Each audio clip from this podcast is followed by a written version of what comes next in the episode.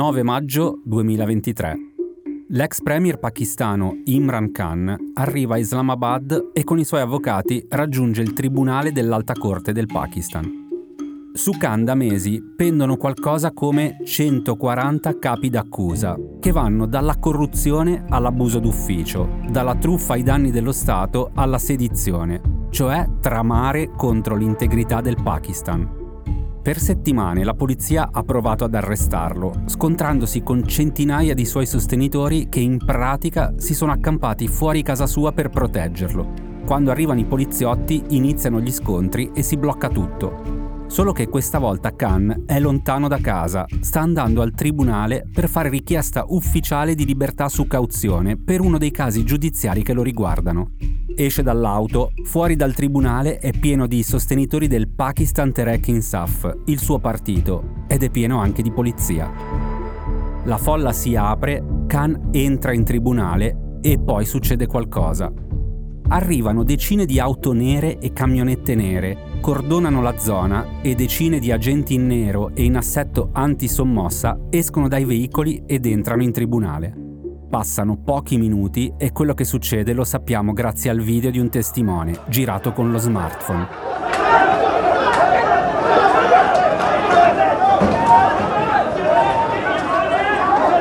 Si vedono almeno 50 uomini con gli scudi di plastica in manganelli che menano chiunque provi ad avvicinarsi.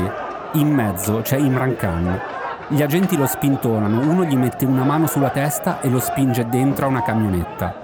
Questi in nero non sono poliziotti come gli altri, sono uomini dei Punjab Rangers, un gruppo paramilitare d'elite, e i Ranger li aveva mandati la NAB, che sta per National Accountability Bureau, l'agenzia speciale anticorruzione del governo pakistano che da almeno due mesi stava cercando di arrestare Imran Khan per interrogarlo e ci riesce il 9 maggio.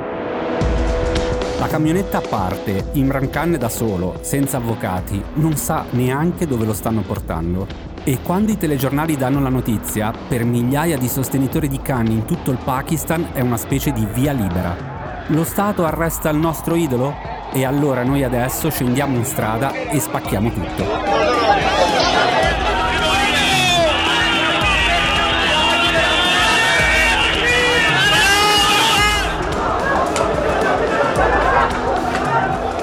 I manifestanti si scontrano con le forze dell'ordine a Peshawar, a Karachi, a Faisalabad, in Gilgit, a Quetta, praticamente ovunque.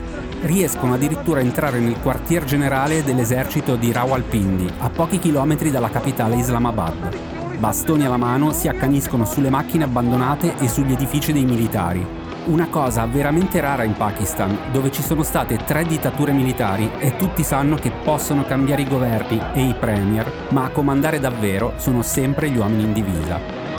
Nella città di Lahore, dove Imran Khan è nato e cresciuto e ha la sua roccaforte elettorale, la folla prende d'assalto la residenza di un comandante dell'esercito, sfondano i cancelli, devastano la villa e nonostante il governo abbia subito bloccato l'accesso a internet in buona parte del paese, qualcuno riesce comunque a postare dei video su Twitter.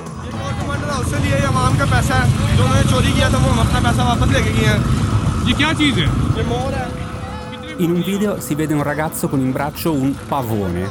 Dice che se lo è preso dal giardino del comandante perché questo pavone è stato comprato coi soldi pubblici. In un altro video una donna si vanta di aver rubato dal freezer del comandante delle fragole surgelate.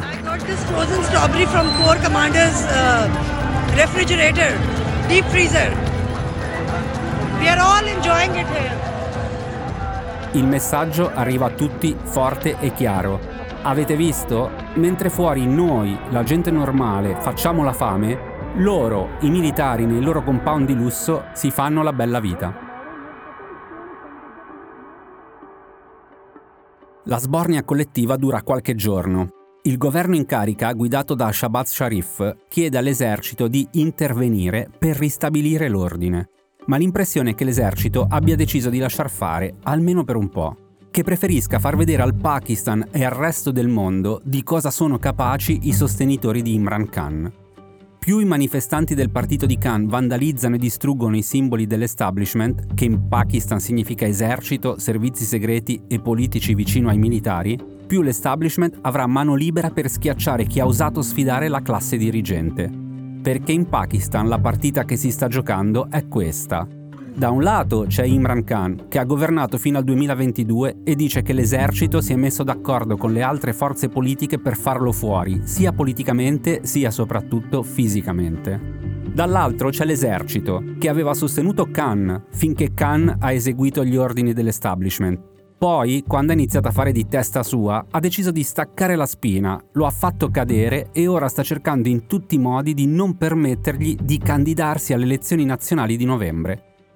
In mezzo c'è un paese alle prese con un'economia mai così disastrata, con un debito sovrano a livelli record e con il rischio concreto di andare in bancarotta prima delle prossime elezioni e un Pakistan nel caos, nervoso e sull'orlo del fallimento, per la comunità internazionale significa avere una bomba ad orologeria innescata nel cuore dell'Asia meridionale, pronta ad esplodere da un momento all'altro. Sono Simone Pieranni e questo è Altri Orienti, un podcast di Cora Media. Ogni settimana vi raccontiamo cosa succede in Asia e come cambia un continente che determinerà anche il nostro futuro.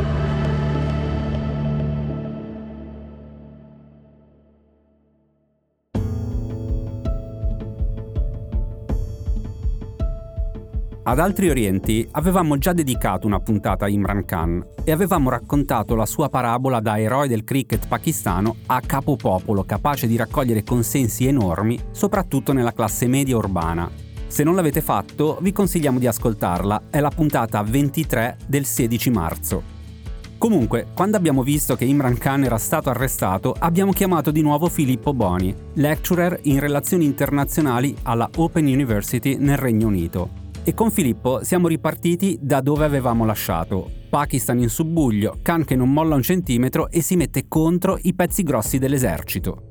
Era una delle, de, delle opzioni che, che forse avevamo paventato quando ci eravamo sentiti a marzo e diciamo si è materializzata in questo modo perché Imran Khan non ha fatto un passo indietro nei confronti delle accuse molto dirette che aveva mosso e avanzato nei confronti dell'establishment pakistano. Cioè, da mesi Imran Khan continua a dire che c'è in atto un complotto per ucciderlo e che l'ideatore di questo piano è il generale Asim Munir, il capo dell'esercito quindi ha varcato quelle che sono in Pakistan alcune delle cosiddette red lines, quelle linee rosse che una volta che vengono diciamo, superate è un punto di non ritorno. La cosa interessante è che si sta riproponendo un po' il ciclo classico gattopardesco della politica pakistana, per cui l'esercito identifica un attore politico che possa essergli favorevole, lo, lo sostengono, lo, lo portano in qualche modo a vincere le elezioni. Questo non significa che tutte le elezioni siano state manipolate. Una volta che questi sono al potere cercano di allargarsi e di prendersi degli spazi di manovra che eh, all'establishment pakistano non vanno bene e, e, quando superano le linee rosse determinate di volta in volta dall'establishment si ritorna al punto di partenza, vengono o arrestati o, o fatti dimettere e un nuovo attore emerge di nuovo sulla scena politica. Questo è un po' il ciclo della politica pakistana, sia recente ma anche storico.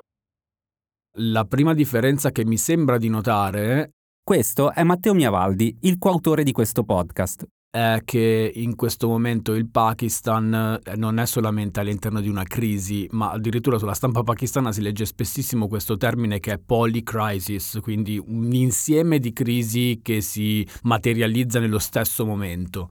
Sì, in un certo senso è vero, però se pensiamo anche a quanto era successo poi nei primi anni 2000 con la War on Terror, anche quella era una polycrisis, nel senso che anche lì eravamo in presenza di una crisi economica, di mancanza di investimenti, di una guerra e di una lotta al terrorismo che vedeva il Pakistan protagonista in prima linea quindi diciamo sì, in questo caso la, la, grande differenza è, sono le difficoltà economiche che il Pakistan sta attraversando. Si sommano agli effetti devastanti delle alluvioni eh, della scorsa estate e all'incapacità sostanzialmente del governo, sia del, di Imran Khan prima che del PDM eh, adesso con Shabazz Sharif, di eh, raggiungere un accordo col Fondo Monetario Internazionale sul pacchetto di aiuti. Insomma, il Pakistan ha in termini di riserve valutarie a intorno ai 4,4 miliardi di dollari che servono a malapena a coprire un mese di importazioni. Quindi ci sono discussioni serie sul fatto che il Pakistan possa eventualmente essere un candidato a rischio default molto serio. Quando uno Stato va in default, significa che non è più in grado di ripagare i debiti che ha con i suoi creditori, che possono essere altri Stati o banche internazionali o istituti transnazionali. Bene, al momento il Pakistan ha un debito estero di 126 miliardi di dollari. Tra i creditori ci sono la Banca Mondiale, l'Asian Development Bank e il Fondo Monetario Internazionale, con cui Islamabad è in trattativa per aprire un'altra linea di credito significa che devono trovare un accordo per farsi dare in prestito dal fondo altri soldi, che servono per ripagare il debito e provare a rilanciare l'economia. Al momento le previsioni di crescita per il 2023 sono dello 0,6%. Per un paese di 240 milioni di abitanti è un disastro ma le trattative per un nuovo prestito si sono impantanate perché ieri il fondo non si fidava del governo di Imran Khan e oggi non si fida di quello in carica, guidato dal premier Shabbat Sharif. Per sbloccare altri 6 miliardi e mezzo di dollari, il Fondo Monetario Internazionale ha chiesto al Pakistan di applicare misure di austerità piuttosto dure, cosa che Khan aveva promesso, ma poi aveva fatto il contrario, mentre Sharif è di fatto un premier di transizione, non ha un mandato popolare, non ha vinto le elezioni e soprattutto ha a che fare con un Imran Khan indemoniato, deciso a riprendersi il potere. In una situazione simile, il Fondo Monetario Internazionale ha fatto sapere che per il momento non è interessato a prestare soldi al Pakistan. Ma il fondo ha sede a Washington. È tradizionalmente un ente dove la parola della Casa Bianca pesa più delle altre e quindi per convincere il fondo a cambiare idea bisogna prima convincere gli Stati Uniti. E poi c'è la Cina, a cui il Pakistan deve più o meno 27 miliardi di dollari. Pechino da una decina d'anni ha investito decine di miliardi di dollari nello sviluppo infrastrutturale del Pakistan, considerandolo un tassello fondamentale della nuova via della seta. Solo che gli investimenti non hanno portato i risultati sperati, il debito si sta ingrossando sempre di più e Islamabad ha urgente bisogno di nuovi prestiti.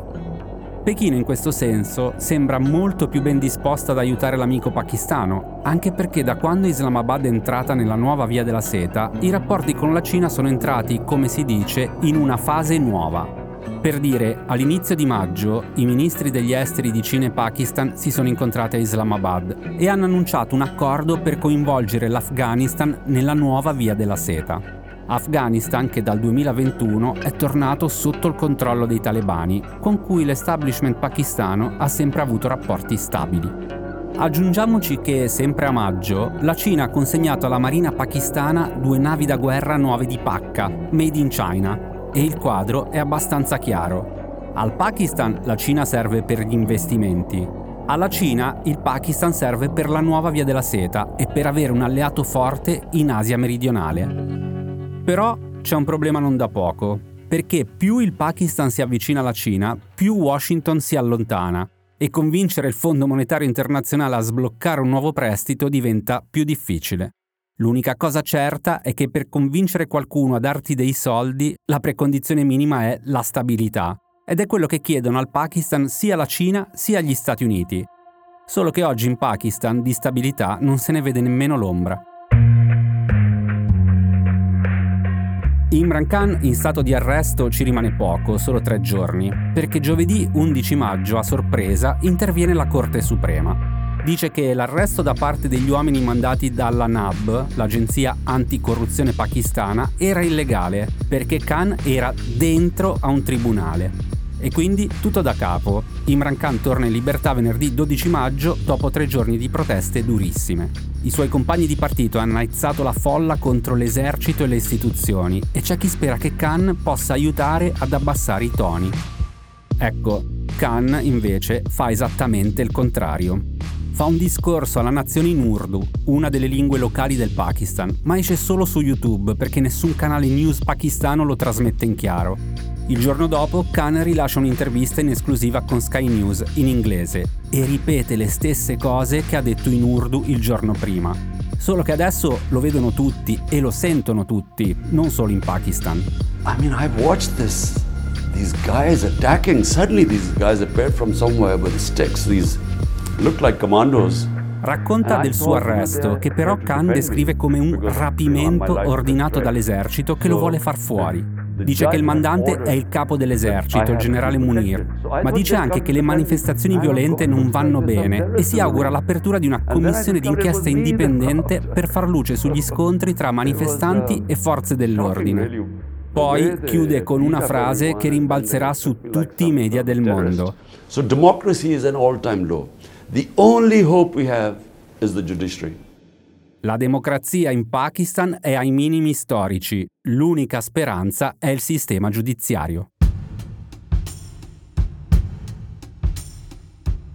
Intanto la trappola dell'esercito era già scattata. La linea ufficiale del Pakistan Tehreek Insaf, il partito di Khan, è che le proteste sono state infiltrate da violenti mandati dall'establishment. L'establishment invece, cioè l'esercito e il governo in carica, dicono che loro non c'entrano niente e anzi, se il Pakistan si sta avvicinando pericolosamente a una guerra civile, è colpa del partito di Khan, che ha scatenato i suoi sostenitori contro le istituzioni. E ora non bisogna solo riportare l'ordine, ma bisogna anche fare giustizia. Mentre stiamo registrando questa puntata, le forze dell'ordine pakistano hanno arrestato qualcosa come 5.000 persone, compresi ex ministri del governo Khan e in pratica l'intera classe dirigente al vertice del partito di Khan. Ma una grossissima fetta di opinione pubblica sembra ancora al suo fianco e questo per l'establishment è il problema più grande perché è difficile far fuori politicamente un candidato che con tutto quello che sta succedendo in Pakistan vanta ancora un enorme consenso. Gli ultimi sondaggi lo danno oltre al 60%. Il Pakistan è veramente un posto complesso da spiegare, perché dire che Imran Khan aveva il sostegno dell'esercito non significa però automaticamente escludere il fatto che il sostegno popolare di Imran Khan sia fortissimo. La popolarità di Imran Khan classi, diciamo nella classe media e medio-bassa pakistana è assolutamente straordinaria e quindi sarà interessante vedere andando avanti se il fatto che lui sia stato incarcerato porterà e secondo me questa è la scommessa dell'establishment, a una progressiva eh, riduzione della sua popolarità e il fatto che Imran Khan sostanzialmente venga, sparisca dalla scena politica, lui e la leadership del suo partito, o se invece nonostante la sua incarcerazione o comunque la, la sua impossibilità di galvanizzare il suo elettorato, continuerà a renderlo il leader più popolare del Pakistan. Anche perché quando si parla di Pakistan il rischio di una svolta autoritaria non è mai così remoto. Nel senso, su questo la storia del Pakistan è molto chiara. Quando le cose si mettono male, un generale disposto a sospendere la democrazia e a prendere il controllo del paese nell'interesse dei pakistani si trova sempre.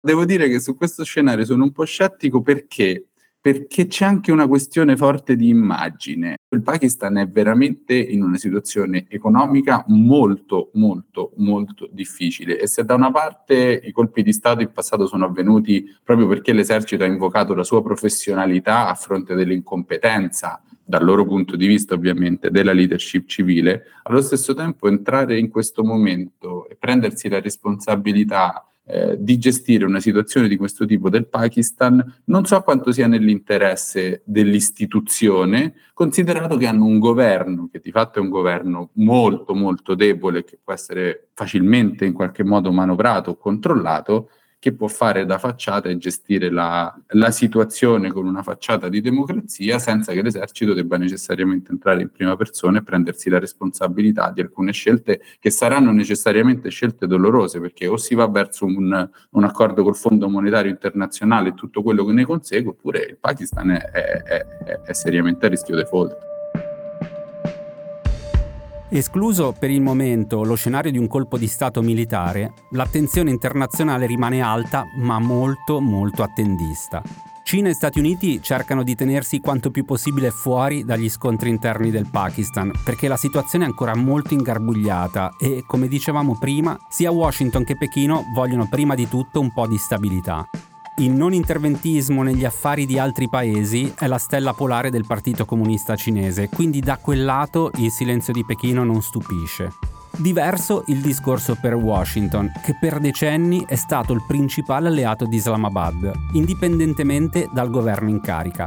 Governi civili o dittature militari poco importa, sugli Stati Uniti il Pakistan ci poteva sempre contare. Oggi il rapporto è più complicato perché nello scontro tra Cina e Stati Uniti il Pakistan sembra pendere sempre di più verso la sfera di influenza cinese ed è un riposizionamento che potrebbe costare molto caro. In uno degli ultimi briefing con la stampa, la Casa Bianca ha spiegato che la cosa più importante per gli Stati Uniti è avere un Pakistan sicuro, prospero e democratico, ma che questo è un problema interno del Pakistan e quindi se la devono sbrigare tra loro. E poi c'è l'altra potenza asiatica, l'India, che col Pakistan condivide un confine turbolento e una storia di inimicizia lunga più di mezzo secolo. Io ho letto stamattina alcune cose che ovviamente sono un po' ombelicali, mi viene da dire. C'è qualcuno che dice in una situazione di instabilità come questa in Pakistan, uh, loro potrebbero, loro nel senso l'esercito, potrebbe uh, far ripartire un'ondata di terrorismo in Kashmir per spostare l'attenzione sul Kashmir e quindi ricompattare un po' le parti all'interno del Pakistan, ma tanto noi non abbiamo paura perché siamo molto più forti del Pakistan e questa cosa non ci impensierisce più. Sì, sono due, sono due chiavi di lettura che, che, sì, sono assolutamente presenti. Secondo me ce n'è anche una terza che l'India non dovrebbe sottovalutare, che l'instabilità in Pakistan non è un buon segnale e non fa bene all'Asia meridionale. Cioè l'instabilità in Pakistan si aggiunge ad una forte instabilità anche in Afghanistan. È vero che l'Afghanistan è un po' diciamo, l'intersezione tra Asia meridionale e Asia centrale, quindi geograficamente è, è meno prossimo forse, però comunque è un'area di instabilità che all'India non fa bene e che la tiene preoccupata su un fronte in cui comunque c'è grandissima attenzione, ma non dimentichiamo anche che l'India e la Cina hanno delle dispute territoriali, quindi avere un Pakistan instabile e, e, anche imprevedibile in un certo senso, eh, secondo me non è, non è un, una buona notizia. Non è una buona notizia per l'India e non è una buona notizia per la regione più in generale. Non è un caso che appunto la Cina chieda stabilità e secondo me a Nuova Delhi farebbero bene a preoccuparsi anche di questo. Poi ovviamente tutto quello che, tutto quello che tu hai sottolineato è, è assolutamente corretto come dici tu, è, è, anche molto ombelicale. Una visione un pochino più d'insieme, secondo me, dovrebbe far suonare dei campanelli d'allarme, sì, relativi al terrorismo, ma anche una visione un pochino più d'insieme della regione, perché, ripeto, sommare il governo talebano all'incertezza politica pakistana in cui non si sa, il governo è estremamente debole, l'esercito ancora non si è capito se, se entrerà in gioco in pieno, prendendo il controllo del paese oppure no. Insomma, è una situazione estremamente complessa e avere tutto questo ai tuoi confini, considerando che l'ambizione indiana è quella di giocarsela con la Cina, sicuramente non giova a Nuova Delhi. Quest'ultima parte abbiamo veramente aspettato fino all'ultimo per registrarla, perché la situazione in Pakistan continua a essere tesissima ed è legata al destino di Imran Khan. Da mercoledì 17 maggio la polizia ha cerchiato la casa di Imran Khan a Lahore, in Punjab, dove secondo le autorità locali, oltre al leader del Pakistan Terek Insaf e famiglia, si nasconderebbero almeno anche 40 terroristi. Uomini e donne che per il governo pakistano sono terroristi, per Khan sono i pochi compagni e le compagne di partito ancora in libertà. L'esercito ha anche annunciato che le migliaia di persone arrestate in queste settimane per le proteste di inizio maggio saranno giudicate non dai tribunali civili, ma da quelli militari, dove le pene sono più alte, i giudici sono dell'esercito e soprattutto non c'è possibilità di appello. Il grado di giudizio è 1 e finale. Imran Khan, a 70 anni, si sta preparando allo scontro finale. In un'intervista esclusiva a Deutsche Welle, rilasciata dall'interno della sua abitazione, circondato dalla polizia, Khan ha detto che l'esercito e il governo vogliono spazzare via il suo partito perché sanno che se si presentasse alle elezioni di novembre, il voto popolare lo vincerebbe lui senza alcun dubbio. Ora, noi non sappiamo se quando ascolterete questa puntata Imran Khan sarà ancora assediato dalla polizia o sarà già in stato di arresto ma sappiamo che in poco più di una settimana uno dei partiti più controversi e populisti del Pakistan è stato letteralmente spazzato via dall'establishment. Alle prossime elezioni mancano sei mesi, ma chi ha vinto e chi ha perso nella democrazia pakistana lo si intuisce già. A venerdì prossimo!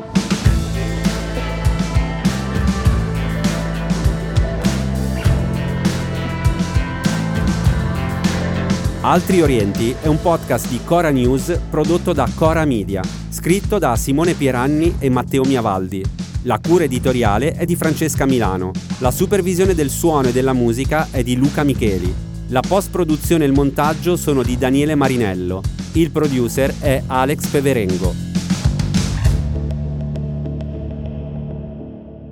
Le fonti dei contributi audio sono indicate nella sinossi.